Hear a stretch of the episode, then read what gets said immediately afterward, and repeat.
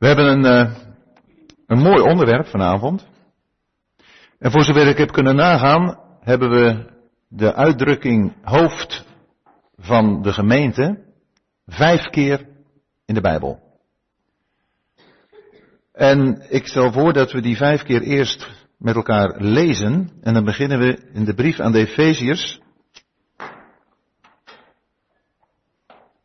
In hoofdstuk 1.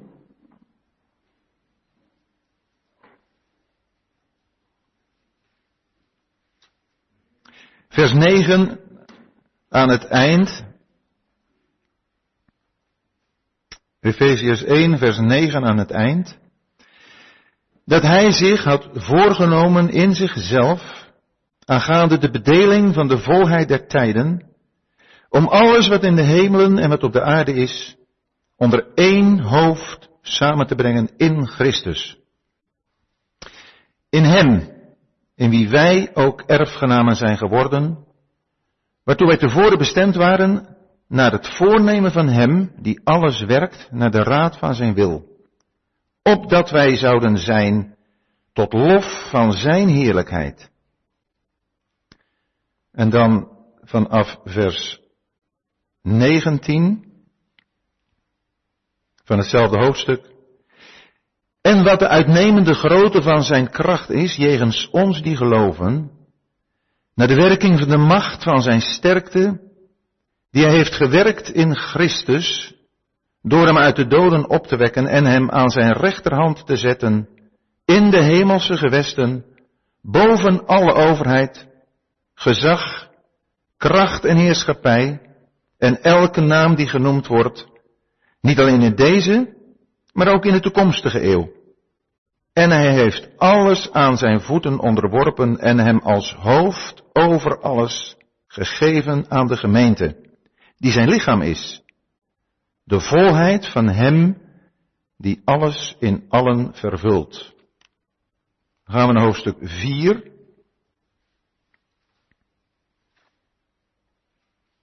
De versen 14 tot en met 16. Opdat wij niet meer onmondigen zijn, heen en weer gedreven en rondgedreven door elke wind van leer, door de bedriegerij van de mensen, door hun sluwheid om door listen te doen dwalen, maar terwijl wij de waarheid vasthouden in liefde, in alles opgroeien tot Hem die het hoofd is, Christus, uit wie het hele lichaam, Samengevoegd en verbonden door elk gewricht dat de ondersteuning verleent naar de werking die elk deel is toegemeten, de groei van het lichaam bewerkt tot opbouwing van zichzelf in liefde. Hoofdstuk 5, de versen 22 tot 33. Vrouwen, wees aan uw eigen mannen onderdanig als aan de Heer.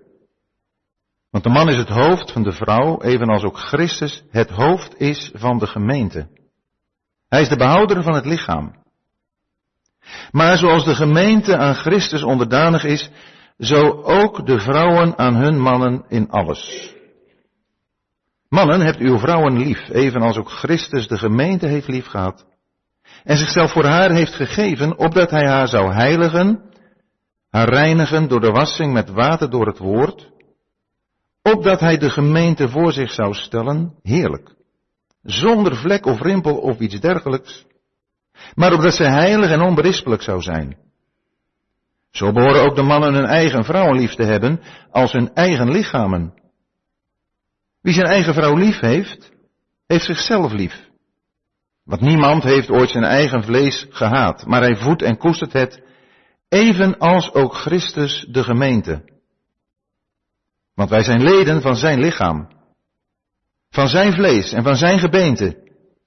Daarom zal een man zijn vader en zijn moeder verlaten en zijn vrouw aanhangen. En die twee zullen tot één vlees zijn. Deze verborgenheid is groot, maar ik doel op Christus en op de gemeente. In elk geval ook u. Laat ieder van u zijn eigen vrouw zo lief hebben als zichzelf. En de vrouw moet ontzag hebben voor haar man. En dan uit de brief aan de Colossensen.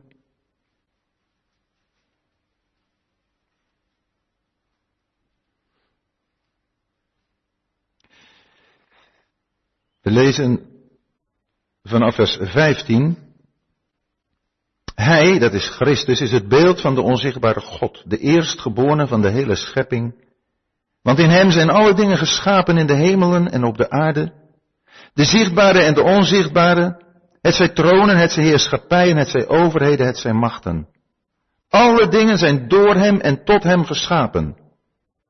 En hij is voor alle dingen en alle dingen bestaan samen in hem.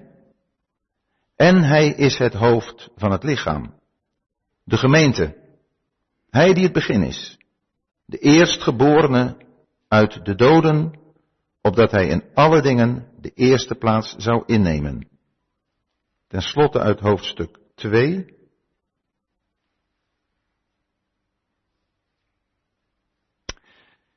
Vanaf vers 16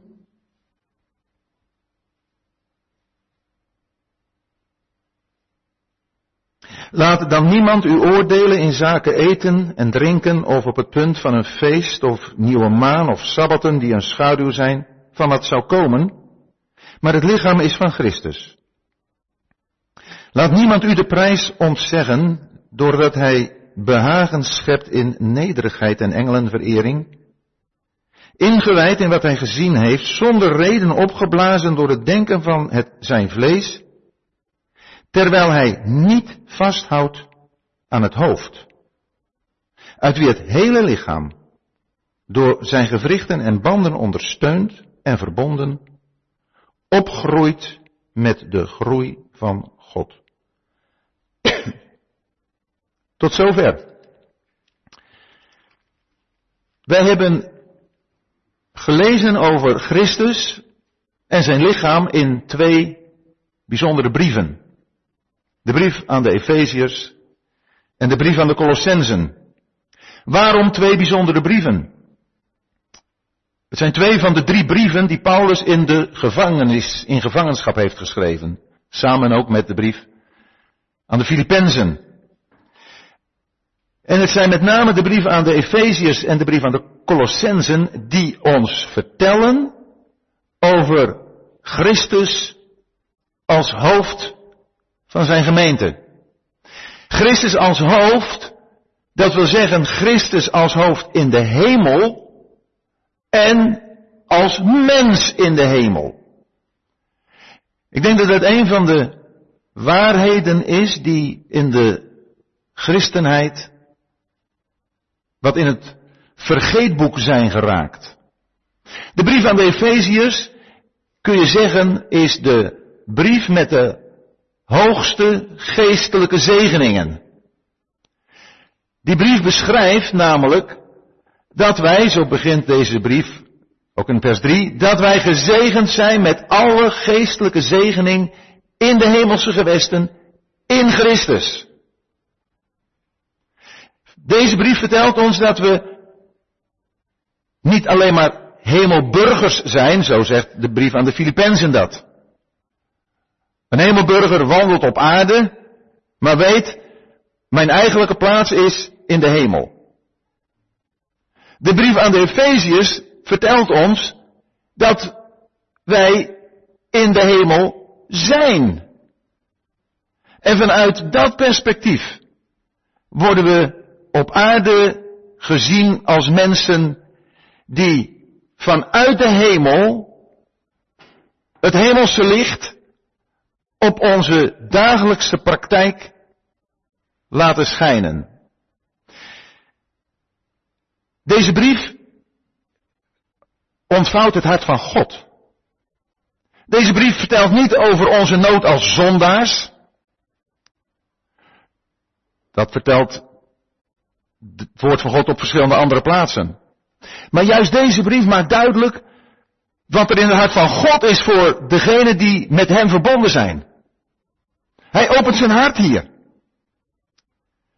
Het voorbeeldje is wel eens zo uh, gebruikt.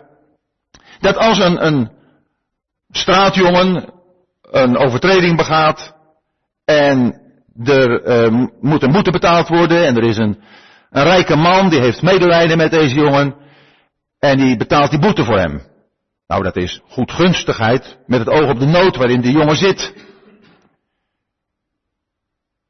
Als deze man in zijn goedgunstigheid, met mee, uit medelijden voor de jongen, ook nog zorgt dat hij een opleiding kan volgen, waardoor hij in zijn eigen onderhoud kan voorzien, nou dan is dat ook iets wat deze jonge man helpt in zijn ellendige omstandigheden.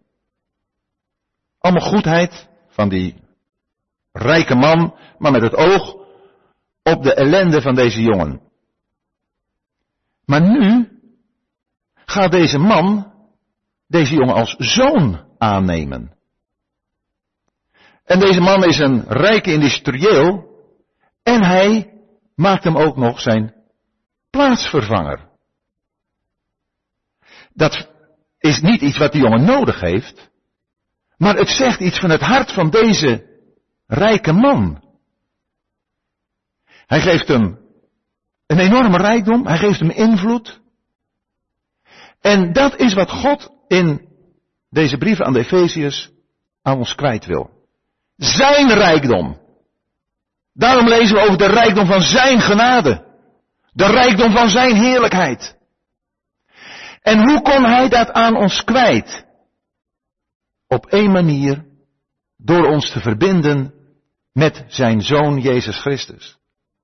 Want er is niet één zegen die wij ontvangen hebben los van hem. Wij zullen pas een zegen ook waarderen en genieten als we zien dat we die hebben in verbinding met hem. Efeziërs 1 begint daarmee. Dat God ons uitverkoren heeft tot het zoonschap voor zichzelf. Dat is een uitverkiezing, een voornemen, los van de tijd. Even eeuwig als God is, is zijn voornemen om ieder kind van God, door hem met de Heer Jezus verbonden in het geloof, dit geweldige voorrecht te geven. Zijn eeuwig voornemen, lezen we over in hoofdstuk 3 van deze brief, maar dat is zijn verlangen. Hij verlangt ernaar om u en mij, jou en mij, als zoon voor zichzelf te hebben. En wat is een zoon? Een zoon is iemand met wie je de gedachten van je hart deelt. Dat heeft ook te maken met groeien naar volwassenheid. Daar zullen we nog wel opkomen. In de brief, deze brief ook, de Colossensen. Maar dat heeft te maken met volwassenheid, met groeien in geloof. Met steeds meer gaan begrijpen van het hart van God. En dat vraagt een, een omschakeling in ons denken. Waarom? Omdat we eigenlijk alleen, of vaak alleen maar denken aan wat wij hebben gekregen. Wij hebben vergeven van zonden. Wij zijn rijk geworden. Wij gaan niet meer verloren. Wij. In deze brief gaat het om Gods hart.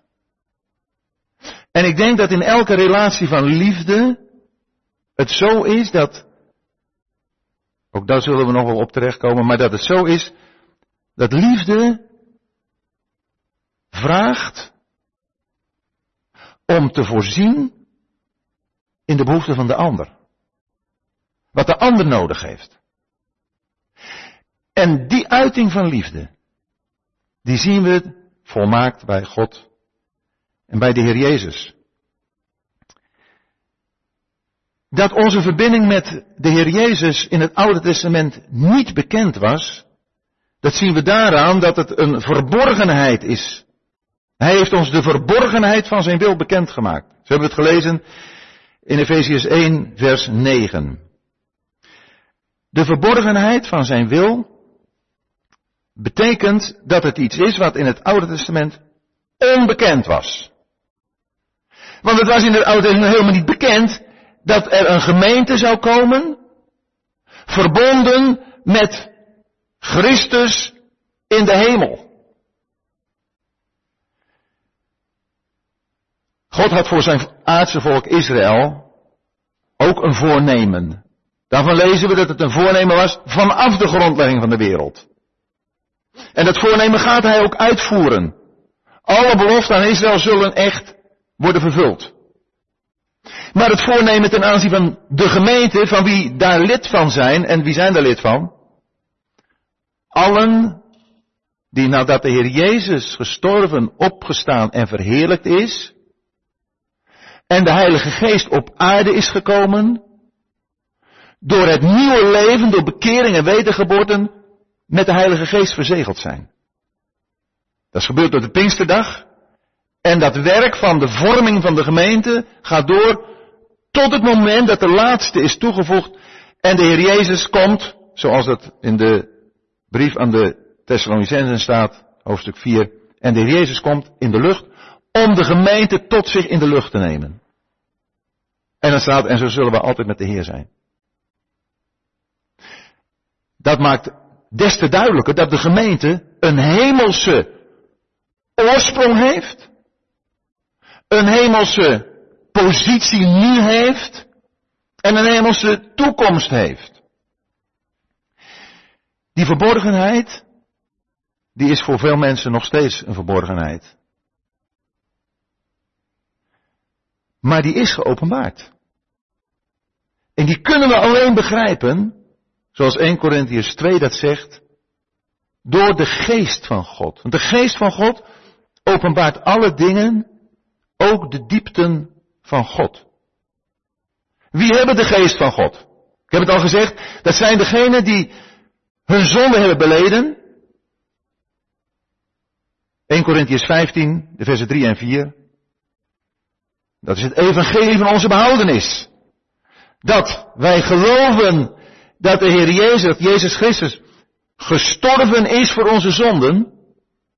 En dat Hij is begraven en op de derde dag opgewekt. En beide keren staat erbij, naar de schriften. En dan staat er hier in Efesius 1 vers 13, dat als je dat evangelie geloofd hebt, met je hart aangenomen hebt, dat je dan verzegeld bent met de Heilige Geest van de belofte. En het is die Heilige Geest, waardoor wij zeggen Abba Vader, waardoor we die relatie met God kunnen beleven. Want het gaat niet om theologie, het gaat om het ware christelijke leven. Het gaat erom dat dat ons leven beïnvloedt, dat dat ook zichtbaar wordt, dat het ook als een getuigenis om ons heen gezien en ervaren wordt. En naar de mate dat wij die verborgenheid wensen te kennen, naar die mate zullen wij ook onze verbinding met Christus ons meer realiseren. En zal ons dat ook losser maken van de wereld. Maar in deze wereld tot een leven brengen waarin Christus zichtbaar wordt. En dan zullen we ook in navolging van Hem soms moeten lijden, niet begrepen worden in de zwakste vorm van lijden, hoewel dat soms ook best wel pijnlijk kan zijn, maar ook wel versmaad en verworpen, zoals hij verworpen is. Zijn we daartoe bereid?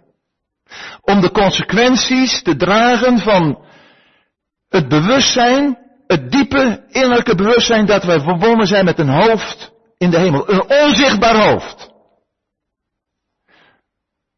Wij hebben Christus niet gezien. Toch geloven we Hem.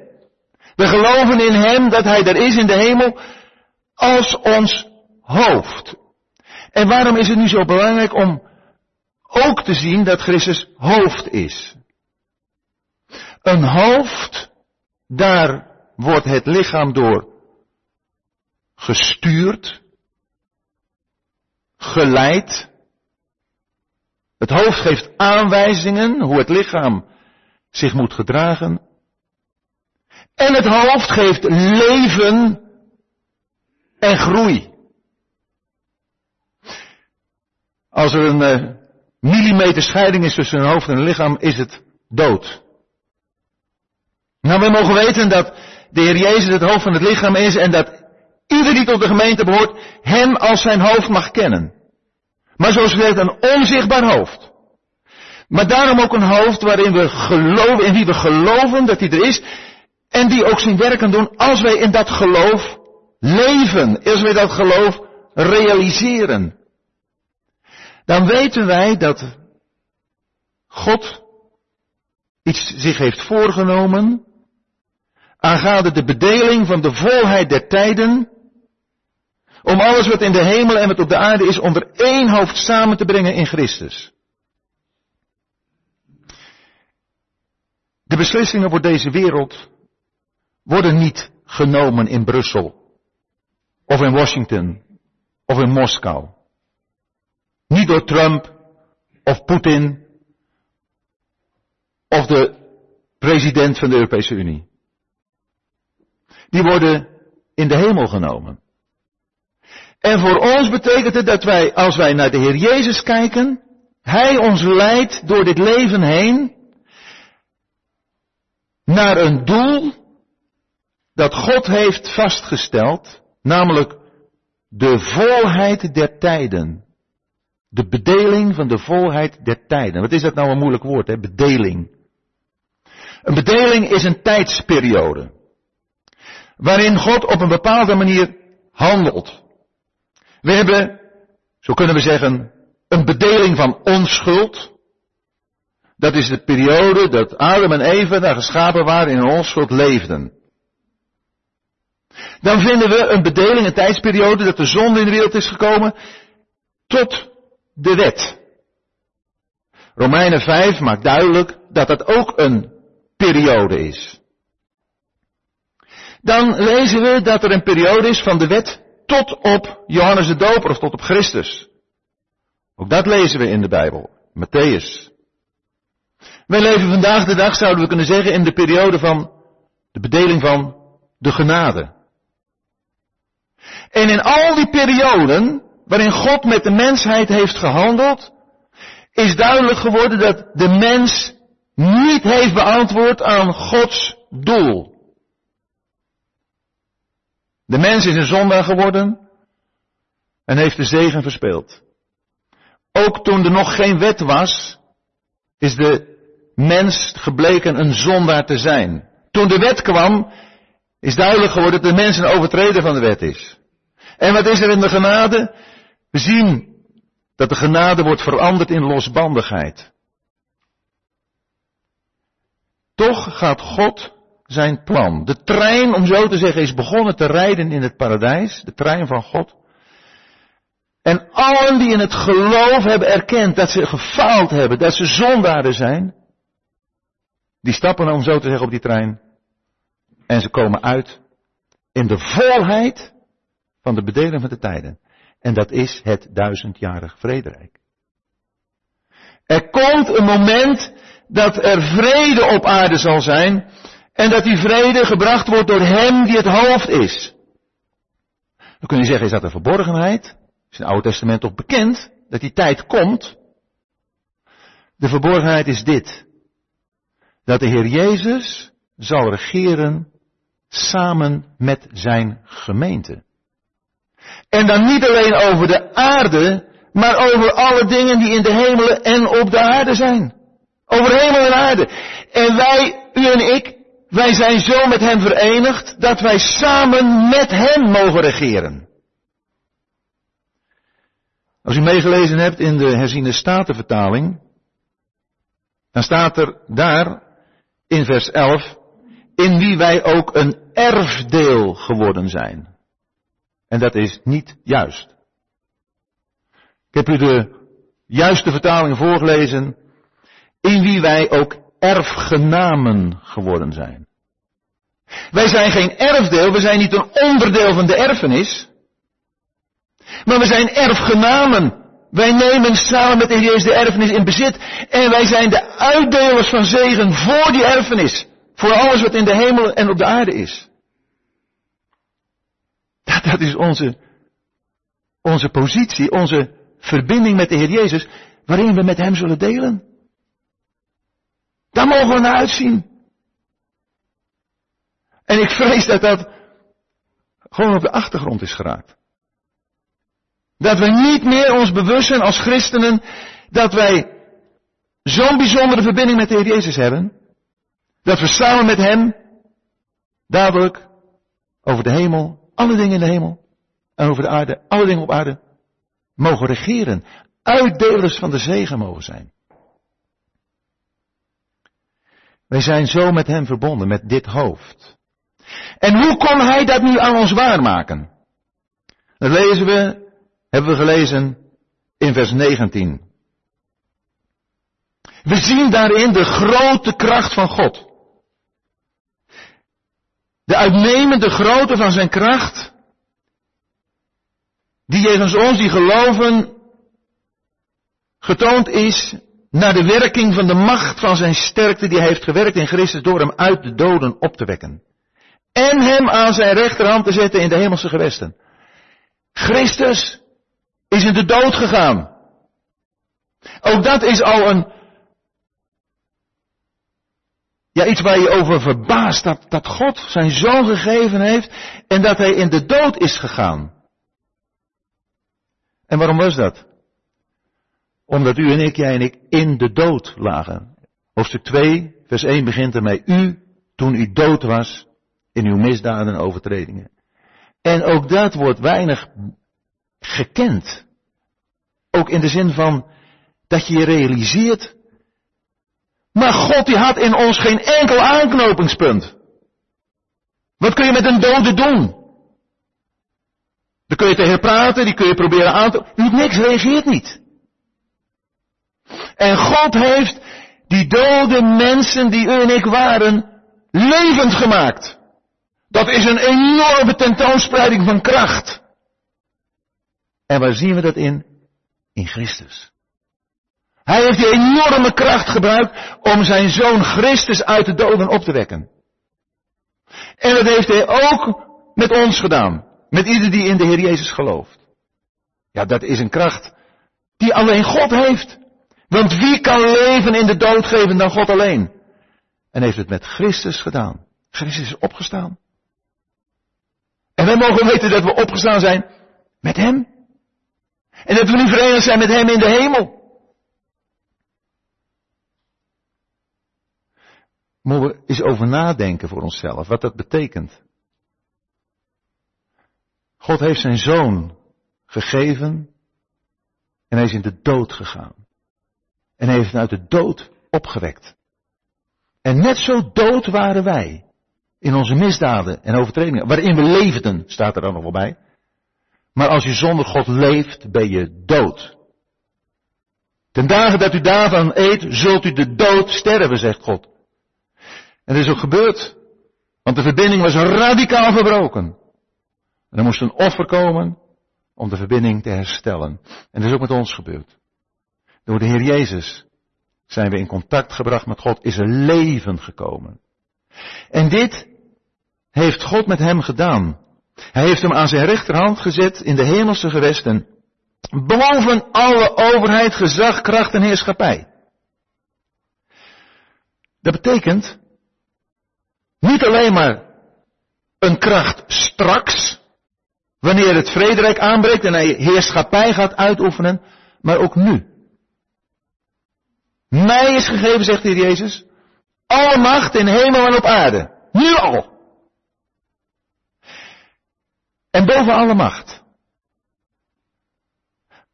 Wat kan ons dat een rust geven? Als we eraan denken dat hij boven alle gezag staat, alle heerschappij. Er zijn mensen die zijn bang voor de toekomst. Ze denken aan wat er allemaal kan gebeuren. Wat een ellende er nog kan komen. Er komt nog een hoop ellende. Maar de Heer staat erboven. Wij zijn mensen die vaak zo horizontaal kijken.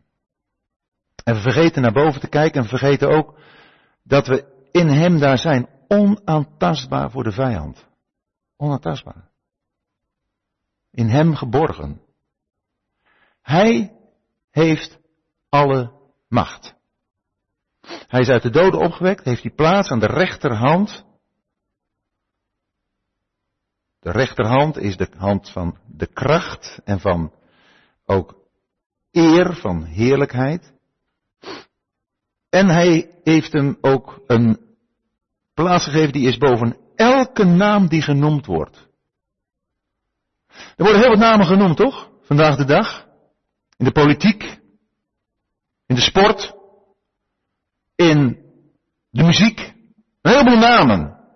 Als je een bepaalde naam noemt, dan, en je hebt daar iets mee, dan doet het je iets. Of, of je hebt er iets over gehoord. Al die namen die indruk kunnen maken, de Heer Jezus is daar ver boven verheven. In zijn naam, de naam van Jezus, zal elke knie zich buigen van hen die in de hemel en die op de aarde en die onder de aarde zijn. En elke tong zal beleiden dat Jezus Heer is, tot heerlijkheid van God de Vader. Elke naam die genoemd wordt.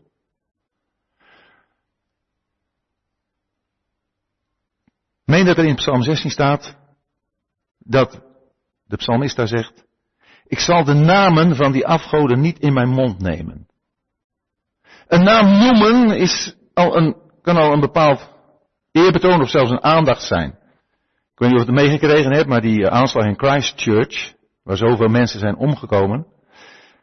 De premier van Nieuw-Zeeland heeft gezegd, ik wil die naam niet meer noemen van de man die dat gedaan heeft. Je wil het niet meer horen.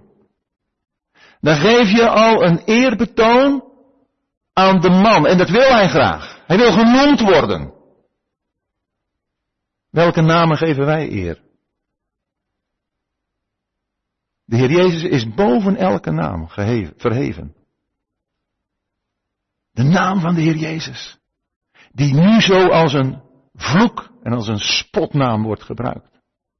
Is dat een naam die wij lief hebben? Die we graag noemen. En dat als je erover spreekt dat je hoort, dit wordt genoemd, die naam. En dan hoor je in de intonatie, wat een liefde voor die naam iemand heeft. Voor die persoon. Hij heeft de naam die boven alle naam is. Niet alleen in deze, maar ook in de toekomstige eeuw. En hij, dat is God, heeft alles aan zijn voeten onderworpen. God heeft alles aan zijn voeten onderworpen. Dus net als in het paradijs. Toen heeft God alles aan de voeten van Adam onderworpen. Adam samen met zijn vrouw. Dat was de mens. Toch zijn er twee uitzonderingen. Dat is God zelf, we lezen dat in 1 Corinthians 15. Dan zijn alle dingen hem aan, aan hem onderworpen, behalve hij die hem alle dingen onderworpen heeft. Dat is God. En, wonder, de gemeente. De gemeente is met hem verenigd. Is één lichaam. Is met hem hoofd en lichaam als het ware de complete mens. Hij heeft hem als hoofd over alles gegeven aan de gemeente. Dat betekent in zijn positie als hoofd over alles, de heerser van alle dingen, als zodanig heeft God hem aan de gemeente gegeven, aan allen die in hem geloven. Kunt u dat begrijpen? Ik begrijp er niets van. Maar ik geloof het. Omdat God het zegt. Zo zijn we met hem verbonden. Met hem die alle overheid en gezag en macht daarboven staat. En dan komt er iets, dat gaat nog verder. Hij heeft hem als hoofd over alles gegeven aan de gemeente die zijn lichaam is. De volheid van hem, hè, Degene die hem volmaakt, compleet maakt. En dan staat er, die alles in allen vervult. Hier vinden we het mysterie van de persoon van de Heer Jezus Christus. Als mens is hij niet compleet zonder zijn gemeente. Als God is hij degene die alles in allen vervult. Onbegrijpelijk. Daarom staat er ook in Matthäus 11, niemand kent de Vader dan de Zoon en wie de Zoon hem, de Vader, wil openbaren. En staat er, niemand kent de Zoon dan de Vader. Punt. Wij kennen de Zoon niet in zijn waarachtig God zijn en waarachtig mens zijn in één persoon. Wij kunnen kijken naar hem als mens, en dan lezen we de evangeliën en dan zien we dat hij moe is. Zit hij bij de bron, of hij slaapt op een boot, of hij heeft honger, of dorst. En we zien dat hij God is. Terwijl hij slaapt op die boot, de storm komt en staat hij op en zegt, zwijg, wees stil. Dan is hij God. Kunnen we niet begrijpen. Maar dat hoeft ook niet. het is ook iets wat met ons hart mag worden aanvaard en waardoor we Hem zullen aanbidden. Die onvergelijkelijke persoon. Zo groot, die alles in allen vervult. Het is die persoon, en dan gaan we naar hoofdstuk 4, die gaven aan zijn gemeente heeft gegeven. Want hij wil zijn gemeente vormen, hij wil zijn gemeente opbouwen, hij wil zijn gemeente tot volwassenheid brengen. Dat hebben we niet gelezen, dat moet ik mezelf eens lezen. Maar daarvoor zijn apostelen, profeten, evangelisten, herders en leraars gegeven om de heilige te volmaken. Om dan te komen tot de volle kennis van God, de volheid van Christus. En dan, en daar zijn we begonnen te lezen, opdat wij niet meer onmondigen zijn, baby's zijn. Er zijn zoveel christenen die blijven baby's. Waarom?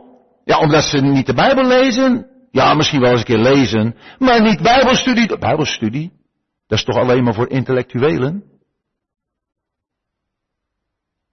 Bijbelstudie is voor mensen die een verlangen hebben om de Heer Jezus beter te leren kennen.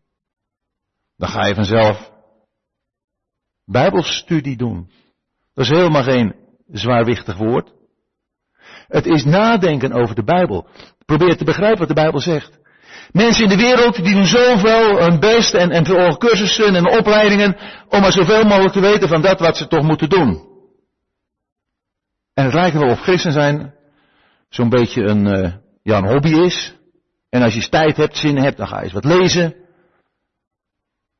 Maar het gaat om ons leven. Dit is ons leven. En als we het niet doen, dan zie je het wat er gebeurt. Dan komen de dwaalleringen. En wat wordt er dan gedaan? Dan wordt er gezwalkt. Dan heb je niet christenen die een vaste koers gaan. Maar christenen die omkiepen zodra er eens een keer een hele prettig klinkende boodschap komt. En of dan uit de charismatische hoek of uit de zware kringen is. Maar dan denk je, oh, dit ligt me wel, dan ga ik dat doen. Maar iets zelf onderzoeken doen ze niet. En God heeft de gaven gegeven om zijn, de gemeente, het lichaam van Christus, op te bouwen. Zodat ze niet meer heen en weer bewogen worden door elke wind van leer. Jonge gelovigen, mensen die pas de Heer kennen, daar kun je nog wel eens wat van begrijpen dat die gevoelig zijn voor charisma, voor een, een, een goede babbel en voor overal een, een aangenaam uh, christelijk leven voorstellen. Alles mag, alles kan, je bent vrij, je kunt doen wat je wilt, joh. En God is overal blij mee.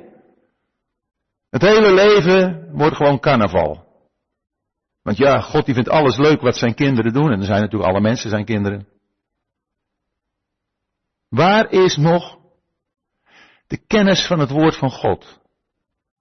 En daar bedoel ik mee het verlangen om Gods woord te leren kennen. Het gaat niet om het intellect, het gaat om het hart. En we hebben allemaal, of we nu jonger of ouder zijn, de ervaring opgedaan dat wat je wilt weten, daar span je voor in. Daar zoek je internet vooraf. Daar ga je voor in gesprek met mensen die kennis van zaken hebben. Dat wil je gewoon weten. En wat de Bijbel zegt, wat Gods woord zegt,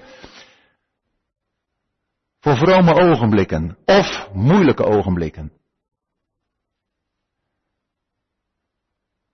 De bedriegerij van mensen is groot. En de bedriegerij van de duivel nog groter. Door een sluwheid om door listen te doen dwalen. Talloze christenen dwalen. Dwalen ten aanzien van, en dan heb ik het niet over onbelangrijke dingen, dat noem ik geen dwaling, dat is een verschil van mening, verschil van inzicht wat je zou kunnen hebben. Maar de onverzoening bijvoorbeeld, dat iedereen, en tenslotte de duivel ook nog, gered worden, is een zo, en als dat leuk en vriendelijk gebracht wordt, en denk God is toch liefde joh. Dan zijn er mensen meer en meer die gewoon meegaan. Ja, maar ze lezen zelf de Bijbel niet. Ja, wat kun je dan nog verwachten? En zo zijn er verschillende dingen ook ten aanzien van het werk van de Heer Jezus. Dat mensen een totaal verkeerd beeld hebben van zijn werk. Van de uitwerking daarvan. Maar als we al niet meer dit, wat het kernpunt van het christelijk geloof is. zijn twee kernpunten. Wat betekent het christelijk geloof? Als je dat vraagt, dan krijg je voor antwoorden. Ja, als je gelooft ga je niet naar de hel. Ga je naar de hemel. Mag je God als je vader kennen. Ik denk dat de twee kernpunten van het christelijk geloof dit zijn. Dat is in de eerste plaats dat waar de mensen de aarde hebben gekregen om op te wonen, nu een woonplaats van de Heilige Geest is. De Heilige Geest is uit de hemel gekomen om op aarde in de gemeente te wonen. Dat was in het Oude Testament niet zo. En het tweede is dat er nu een mens in de hemel is, waardoor de hemel ook is geopend voor ons mensen. God woont op aarde en er woont een mens in de hemel. En ik denk dat dat de twee wezenlijke kenmerken van het christelijk geloof van het christendom zijn. Die twee. Als we daarover nadenken, als dat voor ons gaat leven, dan zullen we als christenen op aarde een leven leiden wat heel veel mensen niet begrijpen, maar waar God met groot welgevallen op neerziet. En daar gaat het weer om. Willen wij voor God aangenaam zijn? Nee, niet voor mensen. Voor God. Waar komt het dan op aan? Dat wij de waarheid vasthouden in liefde. Dus waarheid en liefde. Samen. Niet alleen waarheid. Dan krijg je kille, dogmatische discussies. Ruzie. Liefde hoort erbij. En niet alleen liefde, want dan word je alleen maar aaipoes en nooit iets verkeerds zeggen, wanneer iemand zeggen als er iets verkeerd is. Want och, dat is zo vervelend, nietwaar? Als iets duidelijk in strijd met de schrift is, en we houden onze mond, omdat we ja, de liefde toch niet tekort willen doen, dan handelen we niet in overeenstemming met de waarheid. Waarheid vasthouden, in liefde, in alles opgroeien tot Hem die het hoofd is. Christus. Uit wie heb je weer die gedachte, uit wie het komt van hen, uit wie het hele lichaam, samengevoegd en verbonden door, de, door elk gewricht dat de ondersteuning verleent, naar de werking die elk deel is toegemeten, de groei van het lichaam bewerkt, tot opbouwing van zichzelf in liefde. Ieder die er is en die de Heer Jezus kent, is een lid van het lichaam. Een gewricht dat ondersteuning verleent. Elk deel heeft een werking toegemeten gekregen. Ben je een lid van het lichaam van Christus, dan heb je daarin een functie. En dat is een toegemeten functie. Een paar weken of misschien vorige week hoorde ik de uitdrukking, God is de God van de maat. God die weet precies de maat van ieder van ons als het gaat om ons christelijke leven. Het functioneren van u en mij als lid van het lichaam. Wij moeten niet kopieergedrag vertonen. Ja, je mag van elkaar leren. Maar ieder lid is uniek. Zoals ook in het lichaam. Je hebt je armen, je hebt je benen, je hebt je vingers, je tenen, je hebt elk lid, ook de verborgen leden, hebben hun functie. En we moeten niet proberen om die te verwisselen of om die te vervangen. Als we kijken naar de praktijk in 1 Corinthiërs 12, dan weten we dat daar het gevaar is van, ja kijk, als ik geen oog ben, dan ben ik niet van het lichaam. He, er zijn die mensen die streven naar iets van, ja, als ik dat nou kan doen, dan, dan wil ik er wel bij horen. Je hebt ook van die functie die maar luister, laat het maar aan mij over hoor. Laat het maar aan mij over. De eenmansbediening in de kerken. het zichtbare hoofd, de paus. Maar we hebben allemaal een functie. En we laten zo gemakkelijk dingen aan anderen over, die we soms ook nog betalen daarvoor. Helemaal lekker voor je geweten, hè? Heb je er toch voor uh, betaald gekregen? Ten slotte ook voor gestudeerd, wat gestudeerd. Studeren van het woord van God is niet het voorrecht of uh, iets wat, wat bepaalde personen doen. En dat ze dan met een papiertje kunnen wapperen. Christus is het hoofd. En ieder van ons is een lid. De Heer Jezus heeft gezegd, Eén is uw meester. En u bent allen broeders, zusters. Laat niemand hier zeggen die de Heer Jezus kent. Ja, maar luister, ik ben, ik ben maar. Wat ik ben maar. Dan zeg ik, je bent onmisbaar. Want je hebt een functie. En zonder dat jij die functie waarneemt, kan het lichaam niet echt goed functioneren. Jij bent onmisbaar op de plek die de Heer je gegeven heeft. En dat is wat het hoofd wil geven, wil bewerken. Staan we in verbinding met het hoofd. Zoals er niet een zichtbaar hoofd, niet een voorganger, een dominee of wat dan ook. Ieder van ons heeft een eigen relatie met het hoofd. Hij bestuurt het lichaam. Hij bestuurt elk lid ervan. Staan we ervoor open? Het is een groot geschenk. En dat grote geschenk, en dan zeg ik even heel bewust, broeders en zusters, zijn we ook voor elkaar. En niet iemand kan zeggen, ja, ik ben niks. Niet iemand mag zeggen, ik ben alles. Ieder op zijn plek. Zoals het ook wel eens vergeleken is. Kijk, als je een gezin hebt met enkele kinderen. Die kinderen hebben elkaar ook niet uitgezocht.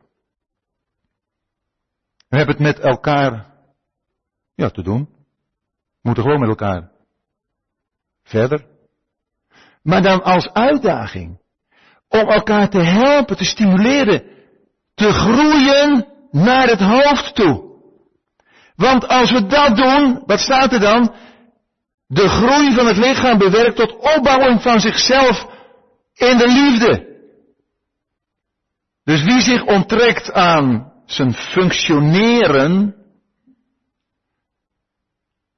verhindert, beperkt de groei. En je hebt ook niet echt liefde voor je medebroeder en zuster.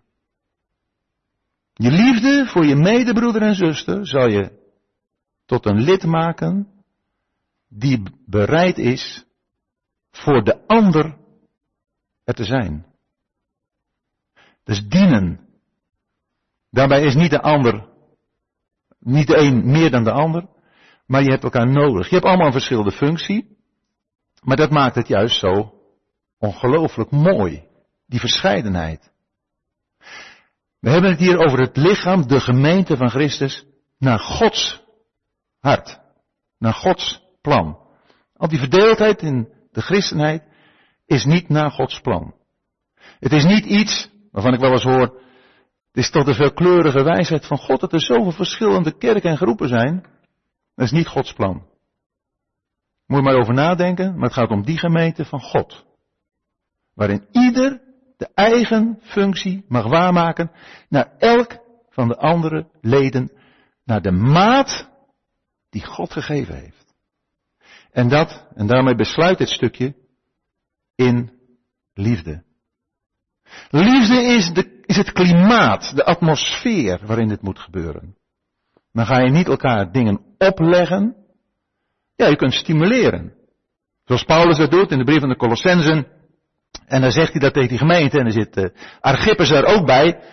Misschien denk ik. Maar in elk geval, er wordt voorgelezen de brief. En, en dan hoort hij ineens Archippus. En zegt tegen Archippus. Dat hij zijn bediening die hij in de Heer ontvangen heeft ook vervult. Uur. Je zult er maar Archippus heten, je zult er zitten en je hoort ineens je naam voorlezen.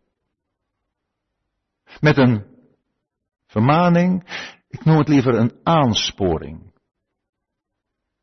En we hebben die aansporing allemaal nodig. We hebben die aansporing allemaal nodig. om voor elkaar die werking, die groei van het lichaam te bewerken. Tot opbouw van het geheel.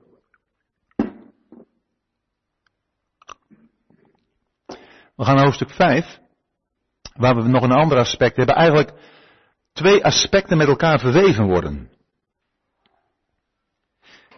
Want we lezen dat in vers 22 tegen de vrouwen wordt gezegd aan hun eigen mannen onderdanig te zijn als aan de Heer, want de man is het hoofd van de vrouw, evenals ook Christus het hoofd is van de gemeente. Hier komen we gewoon in het leven elke dag. Ja, niet het leven van elke dag meer in, in Nederland of in Europa, waar deze versen natuurlijk enorm ouderwets uh, gevonden worden. Maar Gods woord is niet ouderwets. Het gaat erom dat de vrouw aan haar eigen man onderdanig is als aan de Heer. En dat ze haar man als hoofd respecteert, omdat Christus het hoofd is van de gemeente. Christus is het hoofd van de gemeente en zo is de man het hoofd van de vrouw. Het is belangrijk dat de man ook zijn verantwoordelijkheid daarin neemt. Niet denkt van ja, maar mijn vrouw dat is uh, dit of dat. Het gaat hier om een opdracht van God. Mannen staan trouwens drie versen voor de vrouw en dan komen er negen versen voor de man. Dus ik wil vooral even inzoomen op de man. De man moet zijn vrouw lief hebben. Waarom? Omdat hij Christus vertegenwoordigt. Omdat hij mag laten zien wie Christus is voor de gemeente.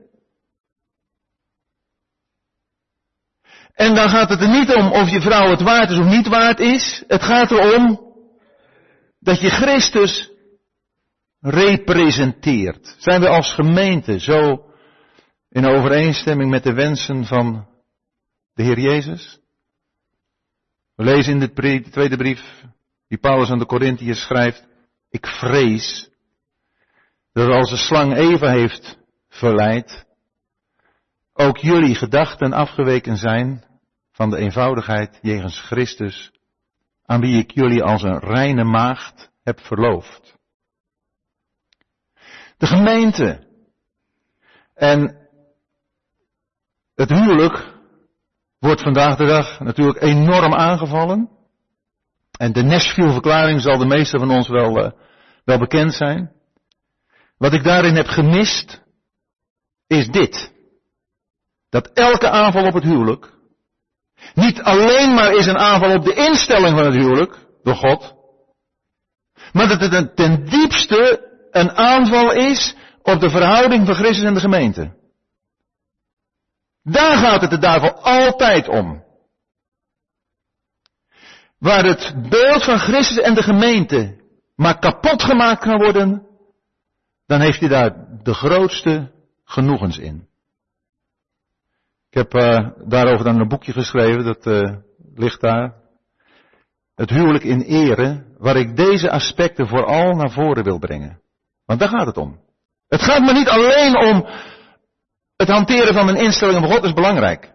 Maar we moeten kijken naar de diepere laag, naar de achtergrond ervan. Waarom heeft God dat gedaan?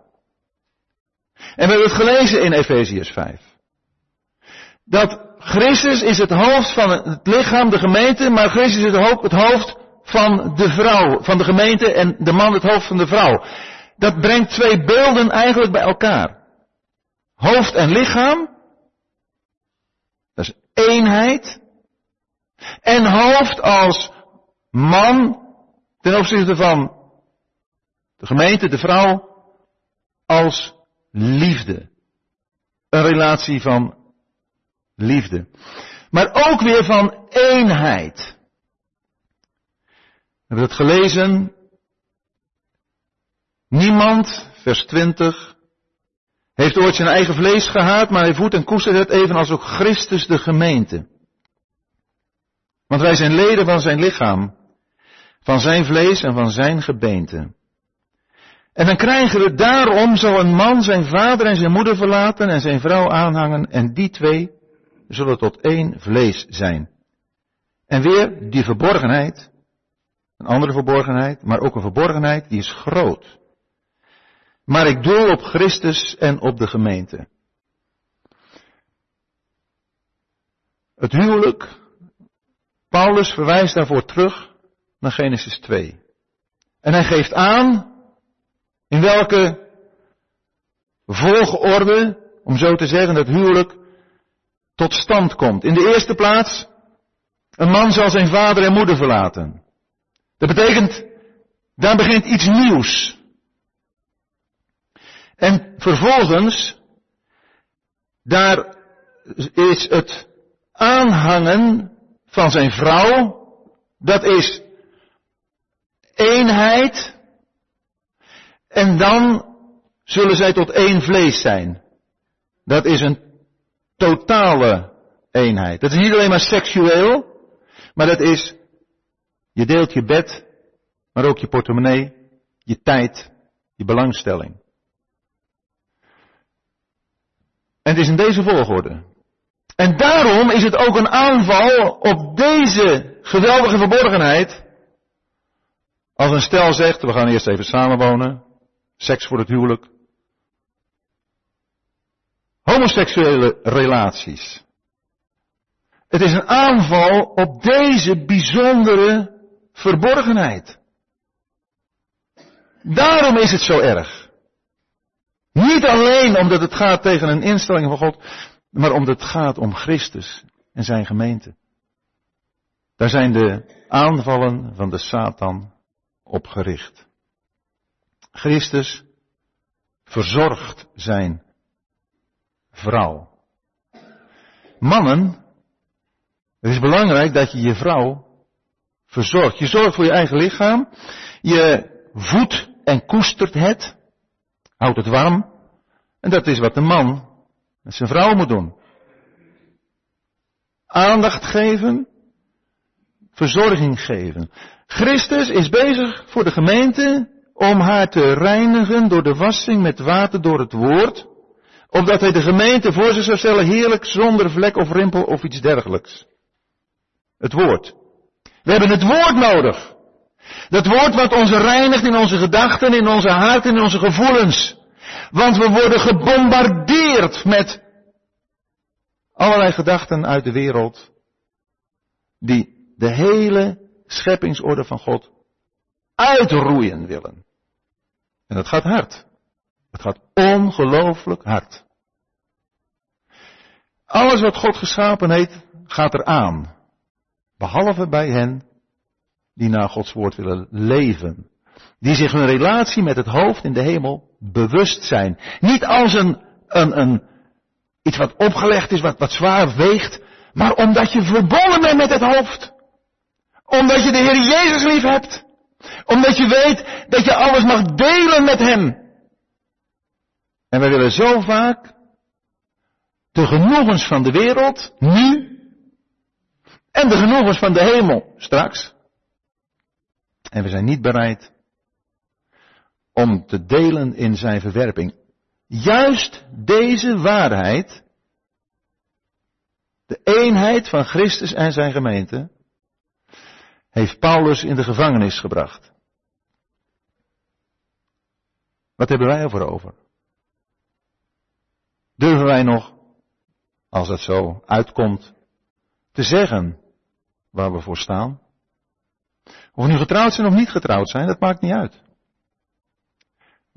Hebben wij nog de moed om wat Gods woord ons vertelt over de eenheid tussen Christus en de gemeente, daarvoor te staan. Het uit te leven, waar de Heer dat geeft, maar ook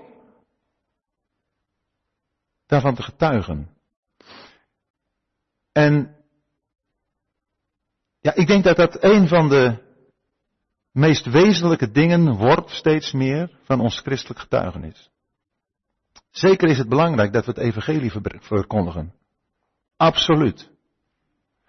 Nog belangrijker is dat ons leven getuigenis is. En dat is dan al een evangelieverkondiging op zich. Maar dat we in ons leven laten zien dat we toegewijd zijn aan onze Heer in de hemel.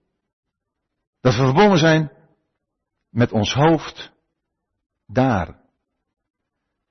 En deze eenheid moeten we vasthouden. Die wordt niet alleen aangevallen, die wordt gewoon uitgewist.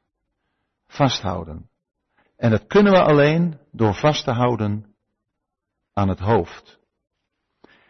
We hebben in de brief aan de Colossensen gelezen, in hoofdstuk 1 eigenlijk ook al iets wat we gelezen hebben in de brief aan de Efeziërs, dat de Heer Jezus het hoofd van het lichaam is, in vers 18. Hij die het begin is, de eerstgeborene uit de doden. Hij is ook de eerste, de eerstgeborene, dat betekent de voornaamste. Met hem zijn we verbonden. En ik wil nog een paar woorden zeggen over wat we lezen in Colossensen 2.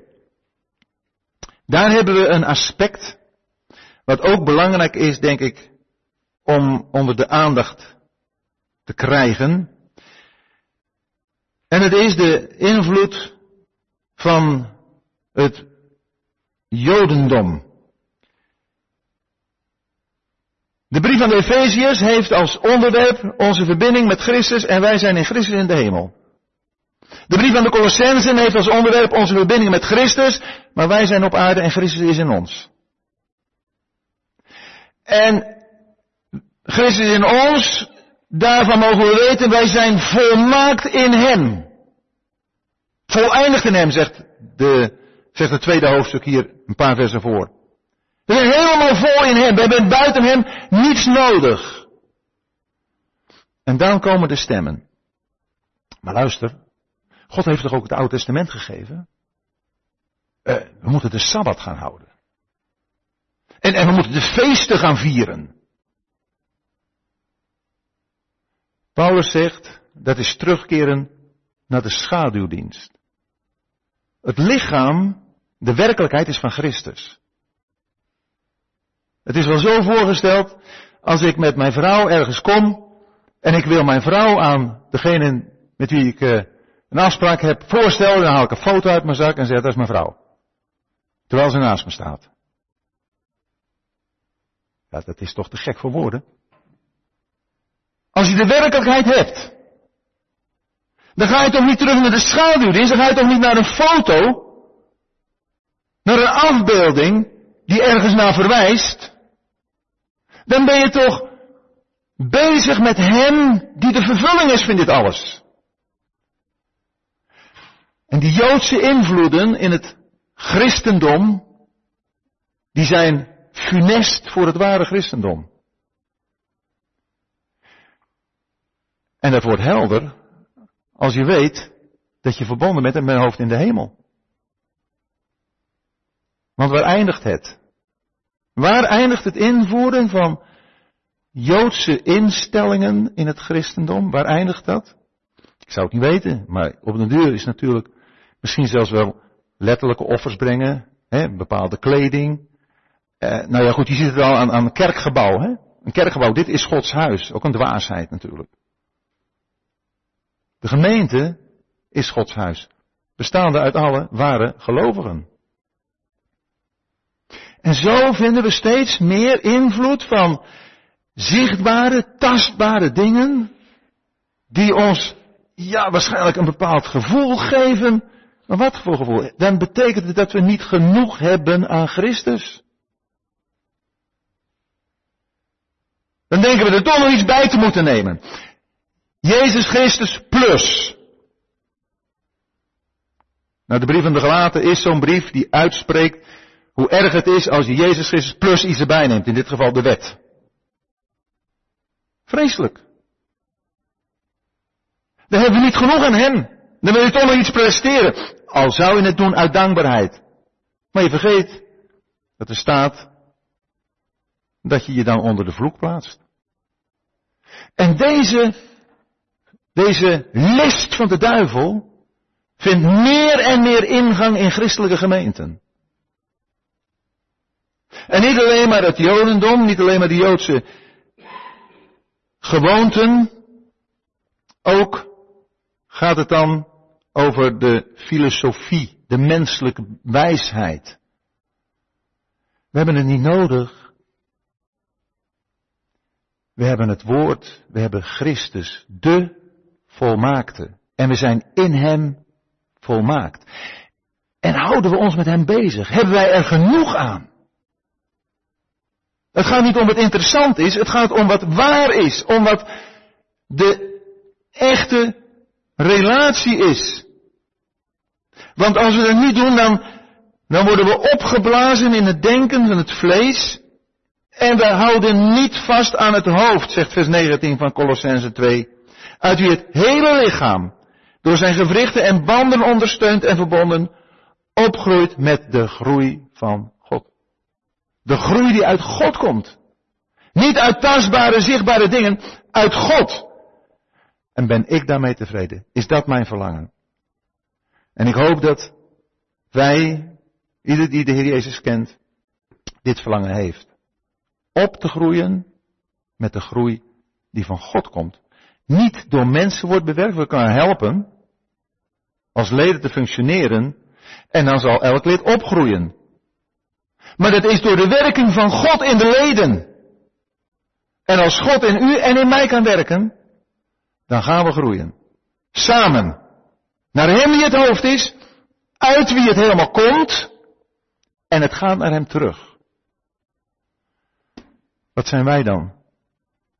Wij zijn middelen om het hoofd te verheerlijken. Om de glorie van God te presenteren.